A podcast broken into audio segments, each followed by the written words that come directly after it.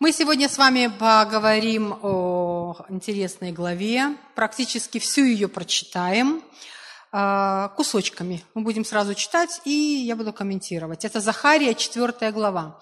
Почему именно эту главу я сегодня выбрала? Потому что последние пару, несколько месяцев а, Бог говорил мне вот из этой главы, я ее изучала, исследовала, размышляла над ней, и чувствую, что она пророческая для нас, пророческая для этого времени. А, если вы помните, там идет речь о Зарававеле, да, очень классный герой, и то, что он делал, он восстанавливал храм. И вот я искренне верю, что сегодня пришло время для церкви восстанавливать храм. Друзья, слышите? И кто-то подумал, ох, отлично, для церкви, вот пусть лидерство и занимается, и отключился. Так вот, у меня для вас хорошая новость. Вы можете не отключаться, потому что 1 Коринфянам и 2 Коринфянам, 6 главы, там есть замечательные стихи, где Бог говорит, «Вселюсь в них и буду их народом». Так вот, храм – это там, где обитает Божье присутствие. Да? И вот он говорит, Божье присутствие где будет? Внутри нас. И вторая глава а, написано, что вы храм Духа Святого, живущего в вас. То есть, когда мы сегодня, так пророческим взглядом, смотря на восстановление храма, о чем мы с вами будем говорить? И что мы будем в своем разуме держать? Восстановление храма – это восстановление себя. И а, мы будем говорить с вами о том, чтобы каждый из нас взял ответственность за свою духовную жизнь. Друзья, слышите? Каждый из нас несет ответственность личную за свою духовную жизнь. Это не ответственность пастора, это не ответственность лидера домашнего, э, домашней группы или молодежного служения, хотя отчасти и их ответственность, потому что они обучают, да, как наставники выступают. Но самая э, большая ответственность, она лежит на каждом из нас. Мы ответственны за тот храм, который имеем внутри себя, где Божье присутствие. И вот наша задача наблюдать за тем, чтобы в этом храме было Божье присутствие. Да, друзья? Вот поэтому мы сегодня будем говорить об этом, и пришло время восстанавливать храм. Вот сейчас. Особенно последние обстоятельства да, нашей жизни, внешние обстоятельства. Внешние обстоятельства всегда они будут э, показ, что-то показывать, какие мы с вами, да, на каком э, этапе зрелости мы находимся. Так, друзья? что мы из себя представляем, что внутри нас. Вот. И последние а, обстоятельства, они тоже кое-что показывали. И вот особенно обстоятельства, они, наверное, показали нам, что нам нужно что-то сделать с нашим храмом. Да? Пришло время восстановления. Пришло время, когда нам нужно на это обратить внимание. Хорошо, давайте будем читать Захария, 4 глава, с самого начала – Предыстория. Э, Захария имел общение с Богом, да, там через ангела, имел определенное там видение, Бог открывал ему. И вот э, пришло время для очередного видения, и возвратился тот ангел, который говорил со мною, и пробудил меня, как пробуждают человека от сна его. Точка. Остановимся. Друзья, смотрите, мы сегодня так много пели о пробуждении. И вот э, когда мы пели о пробуждении, о чем вы думали в этот момент? Я вот 90-е вспоминаю отчасти. Бог тоже меня в этом немножечко э, корректировал. Вспоминаю 90-е, и э, я так счастлива, что я захватила то время, я видела эти сотни, тысячи людей, которые обращались к Богу. Я помню стадион «Динамо», где тысячи, я даже не знаю, сколько там тысяч было людей, они пришли послушать проповедь Евангелия. Это было несколько дней, это было потрясающе. Полный стадион людей. Я помню, у меня эта картинка перед глазами, вот я могу закрыть глаза, я вижу это. Но, друзья, Бог хочет немножечко скорректировать наш взгляд, наше понимание, когда мы даже а, говорим о пробуждении. Потому что, насколько бы банальна эта фраза не была, но пробуждение начинается Ангел пришел, и что он сделал? пробудил. Для того, чтобы нам начать восстановление храма, нам нужно пробуждение, друзья. Нам нужно э, пробудиться от сна. И знаете, пробудиться еще от чего? От, даже не пробудиться, а поработать над таким важным понятием, как стабильность. Многие люди так тянутся к стабильности, им так нравится стабильность. А я в какое-то время, знаете, Бог вот пробудил меня, и я поняла, что я ненавижу это слово. Вот ненавижу. Простите меня за резкость. Это не мое. Потому что стабильность, она подразумевает вот это, знаете, такое состояние спячки, когда ты вроде бы, вроде бы и недоволен, но слава Богу, что хоть это есть. И это останавливает тебя от э, развития, от умножения, от движения вперед, от всего того, что Бог на самом деле предназначил нам. Он хочет, чтобы мы имели больше, больше того, что мы имеем сейчас. Даже если это тебе нравится, а тем более, если это тебе не, тебя не устраивает. Бог имеет большее для тебя, друзья. Он хочет двинуть тебя дальше, показать тебе больше. Но когда мы с вами вот удовлетворены хотя бы этим, вот этой стабильностью, мы, э, это останавливает нас. И это, знаете, инструмент в руках дьявола. Он говорит, все, успокоился, мне этого достаточно. Потому что успокоившийся человек, он никогда не будет способен на что-то новое. Он не будет способен на какие-то подвиги, друзья, на жертву ради Христа, на изменения, на плоды, на то, чтобы слава Божья, она являлась. Это не человек с широким видением, взглядом и душой. Но Бог говорит, стоп, пробудитесь. Я не хочу, чтобы вот эта стабильность, она была в вашей жизни. Я хочу новое приносить. Это всегда свежесть, это всегда непонятно. Это, знаете, мы не знаем, как будет дальше развиваться, но это приносит а, свежесть, наслаждение, удовольствие от того, что мы идем, не всегда понимая, куда мы идем, но мы идем с Богом, и мы знаем, что мы придем к самому лучшему в нашей жизни. Вычеркните из своего э, багажа это слово стабильность. Пусть оно не будет в вашем э, обиходе, не знаю, как сказать. Пусть другие слова наполняют развитие, движение, дерзновение, страсть. Страсть. О, обожаю это слово. Слышите, друзья? Нам нужно пробудиться. Пробудиться для того, чтобы двинуться вперед, чтобы начать идти не стоять на месте. Дьявол, он даже, знаете, вот мне кажется, что ему все равно. Он даже готов на то, чтобы мы с вами собирались вместе в церкви. Он даже препятствовать этого не, этому не будет. Но если он увидит, что мы объявили войну стабильности, объявили войну обыденности, объявили войну всему тому, что успокаивает нас, усыпляет нас, вот это для него опасно, потому что он знает, что мы просто всякие вот эти препятствия, которые он воздвигает, сдвинем на пути, мы сможем с вами распространять Царство Божие. А это для него угроза. Хорошо. К сожалению, очень долго зависли на первом стихе. Читаем дальше. Дальше ключевые стихи. «И сказал он мне, что ты видишь? И отвечал я, вижу вот светильник весь из золота, и чашечка для елея наверху, и семь лампад на нем, и по семи трубочек у лампад, которые наверху его, и две маслины над нем, одна с правой стороны чашечки, другая с левой стороны ее». Почему вот я все это прочитала? Мало времени, но я прочитала. Друзья, посмотрите, очень важный вопрос, очень важный вопрос, который Бог задает Захарии. Что ты видишь? Название проповеди. Мы сегодня на этом остановимся. Для нас очень важно этот вопрос. Бог сегодня задает вопрос, что ты видишь? И этот вопрос очень важен для нас, потому что с него все начинается. Что ты видишь?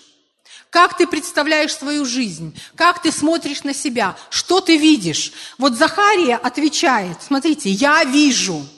Нам важно видеть сегодня. Но что нам важно видеть? Нам важно видеть те образы, которые Бог дает нам, а не то, что мы видим вокруг себя. Мы с вами видим физическими глазами определенные вещи – да? Мы способны видеть, смотреть, анализировать. Но Бог хочет показать нам совершенно другое. Он хочет дать нам свои образы, показать то, к чему Он хочет вести нас, то, как Он видит нас и как Он видит нашу жизнь. У Него есть для нас план, и Он хочет открыть нам этот план, друзья. В Еремии первой главе те же самые, тот же самый вопрос.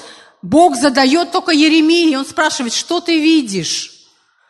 Еремия говорит, вижу жезл миндального дерева. Он говорит, правильно видишь. Друзья, нам нужно сегодня научиться правильно видеть нашу жизнь. Потому что если мы будем смотреть на обстоятельства, это не просто будет нас останавливать, это будет разочаровывать нас. Потому что Бог хочет показать нам движение, то, к чему Он призвал нас прийти, а не то, что мы имеем на сегодняшний день. Что ты видишь? Важно видеть в Божьем присутствии. Он говорит, я вижу. И он описывает то, что он видит, друзья. Это возможно только в общении с Богом. Когда Бог дает картинки, когда Бог показывает образы, когда Он дает послание. Это не просто картинки, не просто хорошие слова о нас с вами. Это послание Бога для нас. Потому что Он хочет привести нас в то место, которое Он показывает нам. Потому что ниже он говорит, руки Зарававеля начали, и его руки закончат. Слышите, друзья, у Бога есть начало для нас, и у Него есть окончание. Он хочет привести нас в это окончание. И когда Он показывает нам образы, помните, как о вере написано? Вера есть ожида... осуществление ожидаемого. Это когда мы ожидаем чего-то. И дело даже не в Боге, Он дает, дело в нас. Потому что, друзья, нам надо принять от Бога. И Бог уже все сделал. Наша часть уже звучала здесь сегодня. Наша часть, мы должны идти вместе с Ним. Знаете, многие люди ошибаются и думают, о, пророческое слово. Пришел пророк, высвободил слово. Кр круто, это должно исполниться. Бог сказал. Положили на полочку и забыли. Так не работает. Бог сделал свою часть, Он высвободил слово, но теперь наша часть. Знаете, что нам нужно сделать? Принять слово – понять его, поработать с ним и потом действовать согласно этому слову. Это целый процесс. Если мы с вами просто услышали слово, мы не дойдем к исполнению этого слова. Потому что Бог, Он всегда сотрудничает вместе с нами, нам нужно двигаться вместе с Ним. И вот дальше интересные стихи. А, «И отвечал я и сказал ангелу, говорившему со мной, что это, господин мой?» И ангел говорил со мной, отвечал и сказал мне, «Ты не знаешь, что это?» Я сказал, «Не знаю, господин мой. Смотрите, идет диалог. Мало услышать, понять, но э, мало услышать, увидеть. Нужно понять слово, что оно означает для меня и чего это слово а, от меня требует, потому что есть еще определенные действия, которые я должен сделать, чтобы слово осуществилось. Нам важно увидеть, но нам важно понять. И общаясь вместе с Богом, задавать Ему вопросы. Это хорошо и правильно, когда мы спрашиваем у Него, что мне делать, как мне э, понять это слово. Разные-разные вопросы, но это диалог вместе с Ним, друзья. Важно иметь общение с Богом вот в этом движении, когда мы идем к осуществлению этого слова. И Захария задает ему вопросы. И тогда и отвечал он и сказал мне так, это слово Господа к Зарававелю. Смотрите, это послание Бога к человеку. Бог, Бог хочет говорить, Он высвобождает свое послание, и Он хочет разъяснить нам, показать. Помните, написано в Коринфянам 3 глава, 1 Коринфянам, помню, или 2, не видел того глаз, не слышало ухо, не приходило то на сердце человеку. А нам Бог открывает это Духом Святым. Да? Или Иоанна 15 глава, где написано, что «Я не называю вас рабами, но я называю вас друзьями, потому что рабы не знают, что делает Господин. Я хочу открывать вам, Бог говорит. Вы, друзья мои, я хочу идти вместе с вами. Я хочу показывать. Спрашивайте у меня, задавайте мне вопросы. Давайте идти вместе. Не оставляйте. Может быть, уже несколько лет назад Бог дал вам слово, и вы разочарованы от того, что оно не исполнилось. Друзья, во-первых, должно быть его время, но, во-вторых, нам нужно поработать с этим словом, держать его перед своими глазами, держать его перед своими глазами. Не там где-то на полочке и периодически вспоминать, о, да, у меня было слово, у меня есть призвание, э, Бог обращался ко мне, а держать его перед своими глазами, исповедовать, что-то делать с этим словом, готовиться к исполнению этого слова, если Бог тебя отправляет миссионером в Китай. Выучи язык. Простые вещи, друзья. Это, это слово Господа к Зарававелю. И выражается это слово не воинством и не силою, но духом моим, потому что Бог дает еще и силу, чтобы это слово осуществилось не воинством и не силою, но моим духом. Вместе с тобой я иду для того, чтобы это слово стало реальностью. Получи образ, пойми его и начни совершать, двигаться вместе с силой Божьей, и ты увидишь результат своей жизни. Так говорит Господь, духом моим. Кто ты, великая гора перед Зарававелем? Ты равнина. Это из той же серии, первый стих, второй. Второй.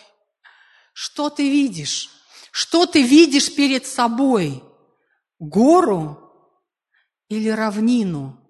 Когда ты идешь к осуществлению Слова Божьего, образа Его, призвания, что ты видишь перед собой? Кто ты, гора? Ты равнина. Я вижу тебя равниной, потому что не воинством и не силою, но Духом Божьим я иду. И на моем пути всякие горы становятся равнинами, потому что я поднимаю свои глаза к небесам и смотрю на землю вниз, и я вижу эти горы равниной, потому что я в Божьем присутствии. Друзья, это жизнь с Богом, не просто хождение в воскресенье – но жизнь с Богом 24 на 7, когда мы идем с Ним. Бог не предназначил нас к, извините, резкое слово скажу, к бытовухе. Я не против бытовых вещей. Это нормально, естественно, каждодневное, но это не то, к чему Бог нас призвал. Это естественные вещи, но Он призвал, у Него есть призвание для нас, и Он хочет больше осуществить в нашей жизни – это не все для нас, друзья. Кто ты, гора? Ты равнина. Я вижу тебя равниной, потому что у меня есть Божье призвание, потому что Бог ведет меня, и я иду с Его силой, и я иду с Его воинством, и я смотрю на тебя, Голиаф, и я говорю, кто ты необрезанный, потому что Бог идет со мной. Нам придется пройти этот путь. Нам придется пройти, друзья. Если мы не выступим, слово останется просто словом. Но если мы выступим с вами, то тот образ, который мы получили, он станет реальностью. Кто ты, гора? Ты равнина, я вижу тебя равниной. Я смотрю на обстоятельства, и я вижу их другими глазами. И я вижу эти плохие, негативные, давящие на меня обстоятельства. Я вижу их как моих учителей. Друзья, нам важно поменять взгляд. Нам нужно видеть его глазами. Тогда многое в нашей жизни, оно преобразится. И оно будет вести нас не к разочарованию, а к победе. Аминь. Аминь. Смотрите, руки Зарававеля положили основание дому сему, и его руки окончат его. И узнаешь, что Господь Саваоф послал меня к тебе. И ты узнаешь, что это было послание Бога к тебе, это было слово Бога к тебе. Твои руки начали, они закончат. Это Бог ведет нас к результату. Не к поражению. Когда Слово Божье не исполняется, это разочаровывает. Но когда мы движемся, когда мы имеем его перед нашими глазами, в свое время мы получим результат. И наши руки закончат. Это его обетование для каждого из нас. Эм, Ибо кто может считать день сей маловажным, когда радостно смотрит на строительный ответ в руках Зарававеля? Те семь. Э, это очи Господа, который объемлет взором всю землю. Смотрите, друзья, что в руках Зарававеля – Строительный отвес. нам тоже важно взять в свои руки строительный отвес. Что такое строительный отвес? Мужчина, помогите мне. Это ниточка с грузиком. Просто очень пусть будет. Да? Я знаю, что вы сразу представили очень сложные механизмы. Мы попроще. Ниточка с грузиком. И вот она ровненько-ровненько перпендикулярно земле будет висеть, потому что срабатывают определенные законы физики. И э, строительный отвес можно применить в двух случаях. Когда мы с вами к стене его приложим, да, и посмотрим, а правильно ли она возведена, ровненько ли она возведена, да? Или когда нам нужно еще одну стеночку возвести, мы тоже будем строительный отвес применять, да? Чтобы строить правильно. То есть два варианта. Первый вариант – это посмотреть, правильно ли построено, и второй вариант – новое правильно возвести. Да, друзья? И вот смотрите, как Бог смотрит как Бог, как его, какое его настроение, какие его эмоции, когда он видит строительный отвес в руках Зарававеля, когда он видит строительный отвес в наших руках. Радостно, очи Господа радостно смотрят, когда в наших руках строительный отвес. Когда мы берем этот отвес и прикладываем к себе, и смотрим, а как мы строили, а какое наше духовное состояние. Или когда мы пытаемся дальше двигаться и строить в своей жизни, восстанавливать храм. У нас есть с чем соизмерять, друзья. А правильно ли мы с вами строим? Да? А правильно ли мы построили для, до этого? И если неправильно, что нам нужно сделать? А может, побелить? Это, это цитата из фильма. Нам нужно исправить и у нас все для этого есть, для того, чтобы исправить. А, меня раньше очень напрягало, когда я брала строительный отвес и начинала анализировать, смотреть на свою жизнь. Я так разочаровывалась.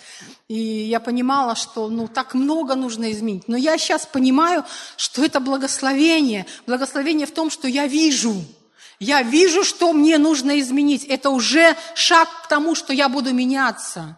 Это благословение, когда Бог показывает нам, потому что Он заинтересован в том, чтобы мы с вами преображались в Его образ. Когда мы смотрим на Его славу, это не должно нас разочаровывать, потому что мы видим эту огромную дистанцию между Его совершенством и нашим, не буду говорить, несовершенством, хорошо. Друзья, Он хочет, чтобы, когда мы смотрим на Его славу, мы преображались в Его образ. Понимаете, это другой совершенно взгляд на жизнь, другой взгляд на себя. Он говорит, ты можешь стать таким, как я. Я тебя сотворил таким, как я. И я хочу тебя привести к этому состоянию, чтобы ты был таким, как я взирая на славу Господню, э, преображаемся в тот же образ. И у Бога всегда есть для нас, всегда есть для нас выход, друзья.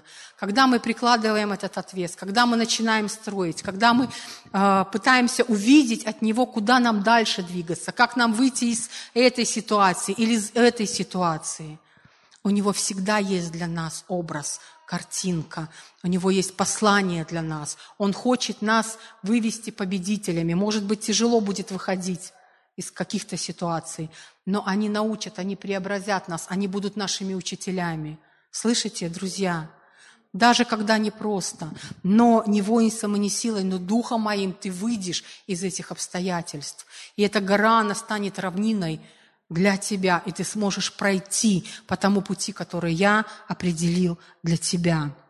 И а, заканчивая уже, хочу, а, конец не буду а, читать этой главы, там тоже хорошие вещи написаны. Он спрашивает Захария, а что обозначают эти две маслины? Вообще вот этот вот, меня восхищает этот диалог между Захарием и Богом. Он задает вопросы, он спрашивает, ты дал мне слово, я принял от тебя послание, что мне делать дальше? А вот это вот объясни мне. Знаете, это вот, так, вот такие вот э, инструкции от Бога, когда Он ведет, вот это э, тесная связь с Ним, жизнь с Ним 24 на 7. Когда вы идете вместе, когда ты понимаешь, что ты не один идешь и пытаешься там что-то в своей жизни наворотить, а когда ты вместе с Ним идешь, и Он корректирует, нежно корректирует. И вот дальше он отвечает ему про эти две масличные ветви, и э, это два а, помазанных, предстоящих перед Господом всей земли. Два помазанных елеем, предстоящих перед Господом всей земли.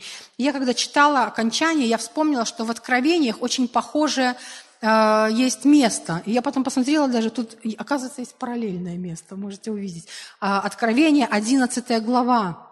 И этот стих очень сильно, так, ну, очень глубоко коснулся меня, потому что я знаю, что Откровение, это а, от, книга Откровений говорит о последнем времени. Мы живем с вами в последние времена. И для того, чтобы, друзья, определенные вещи не пришли в нашу жизнь, мы должны уже завтра, уже сегодня, уже сегодня держать а, завтра, уже вчера, а, держать строительный отвес и анализировать а, свою жизнь для того, чтобы мы могли достойно принять те обстоятельства, которые идут. Я не говорю, что они будут плохие.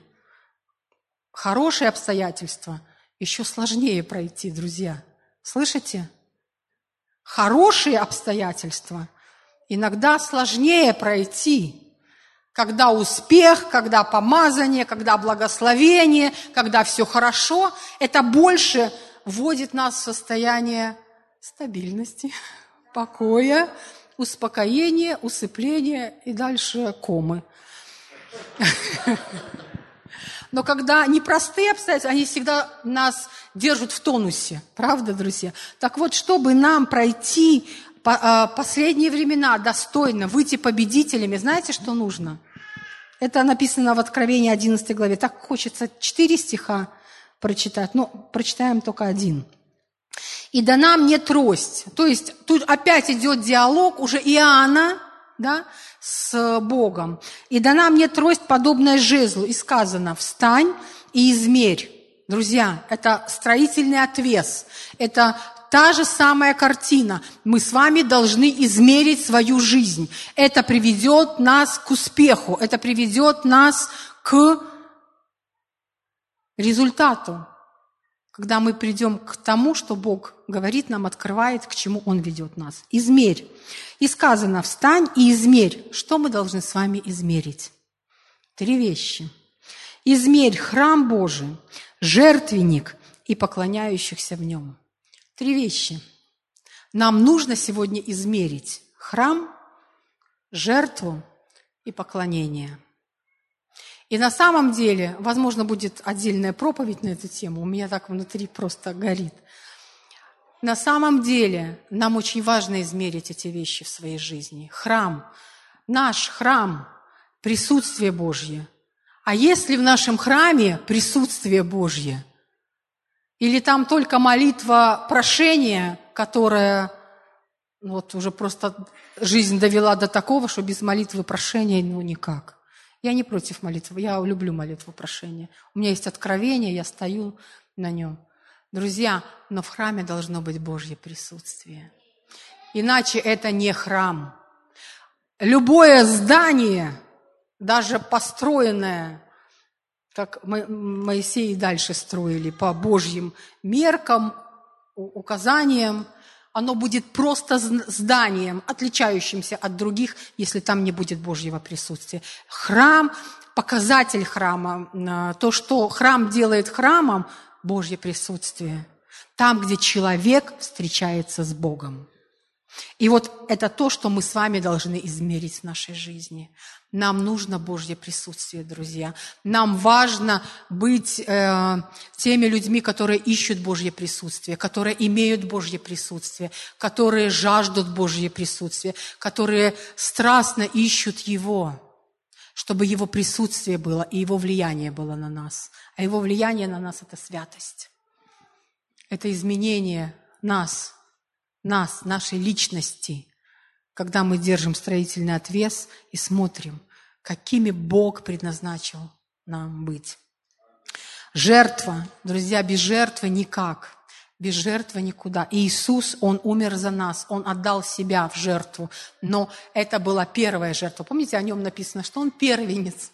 Нам тоже с вами нужно принести жертву. И жертва – это хорошо. Жертва нашего времени, жертва нашего посвящения Ему, жертва финансовое. Это то, что сегодня тоже важно измерить, потому что, друзья, мы с вами иногда соизмеряем все не им, а собой нашу жизнь. И вот с этим нам нужно поработать. И поклонение, друзья. И когда я говорю поклонение, измерить поклонение, я не говорю о песнопениях, хотя это очень важно, для, особенно для меня, очень важно. Но поклонение – это когда мы полностью отдаем свою жизнь Ему, когда мы признаем Его Господом, когда мы признаем Его Господином нашей жизни. И это не только слова. Молитва покаяния, да? Ну, я один раз сказал тебе, что я тебя люблю. Когда что-то изменится, ты услышишь, да, как между мужем и женой. Друзья, нет, с Богом так не работает. И с женой тоже, хорошо. Мы сказали ему, что он наш Господь. И как написано в Новом Завете, и ходите с ним, и живите с ним так, как вы сказали. Поклоняйтесь ему. Сделайте его престол посредине своей жизни. Поставьте ему престол посредине своей жизни. Ему только поклоняйтесь. Разберитесь с идолами, что тянет, увлекает вас, от, отвлекает его от вас от него. И это то, что Бог хочет измерить, и Он будет измерять в последнее время. Но, друзья, я хочу быть тем человеком, который первый это сделает. Не чтобы Он измерял мою жизнь потом. Я хочу ее измерять все время для того, чтобы, когда я приду к Нему, как Володя Рачкевич сегодня, Он перед Ним стоит. Я хочу посмотреть, хочу посмотреть Ему в глаза. Не прятать взгляд, а смотреть Ему в глаза – поднять взгляд на Него. Друзья, у нас сегодня есть возможность исправить, изменить. И это такая благодать, явленная Богом. Исповедуйте свой грех, и Он, будучи верен и праведен, простит вам грехи ваши и очистит вас от всякой неправды. У нас есть благодать, благодать очищающая. И когда мы измеряем себя, и когда мы приходим к Нему, поднимаем наш взгляд к Нему, он очищает нас. Он помогает нам измерить в нашей жизни, измерить Его присутствие, измерить нашу жертву, насколько мы посвящены Ему, и измерить наше поклонение. Является ли Он центром нашей жизни? Является ли Он всем для нас? Аминь. Давайте мы встанем, помолимся. Господь, благодарим Тебя. Я молюсь Тебе, я прошу, Господь, за каждого человека на этом месте, кто смотрит нас онлайн. Боже, Пусть будет строительный отвес в руках каждого, Боже. Веди нас к тому, чтобы мы взирали на Твою славу и преображались в Твой образ, чтобы мы соизмеряли себя, чтобы мы измеряли, Господь, Твое поклонение, э, Твое, соизмеряли, Господь, Твое присутствие внутри нас, жертву, поклонение, Господь, чтобы мы могли в это последнее время не просто устоять, но чтобы мы в это последнее время могли идти, Господь, с Твоим флагом, на котором написана победа, завоевывая эту землю, чтобы мы были теми, кем Ты предназначил нам быть, Господь, во имя Иисуса Христа.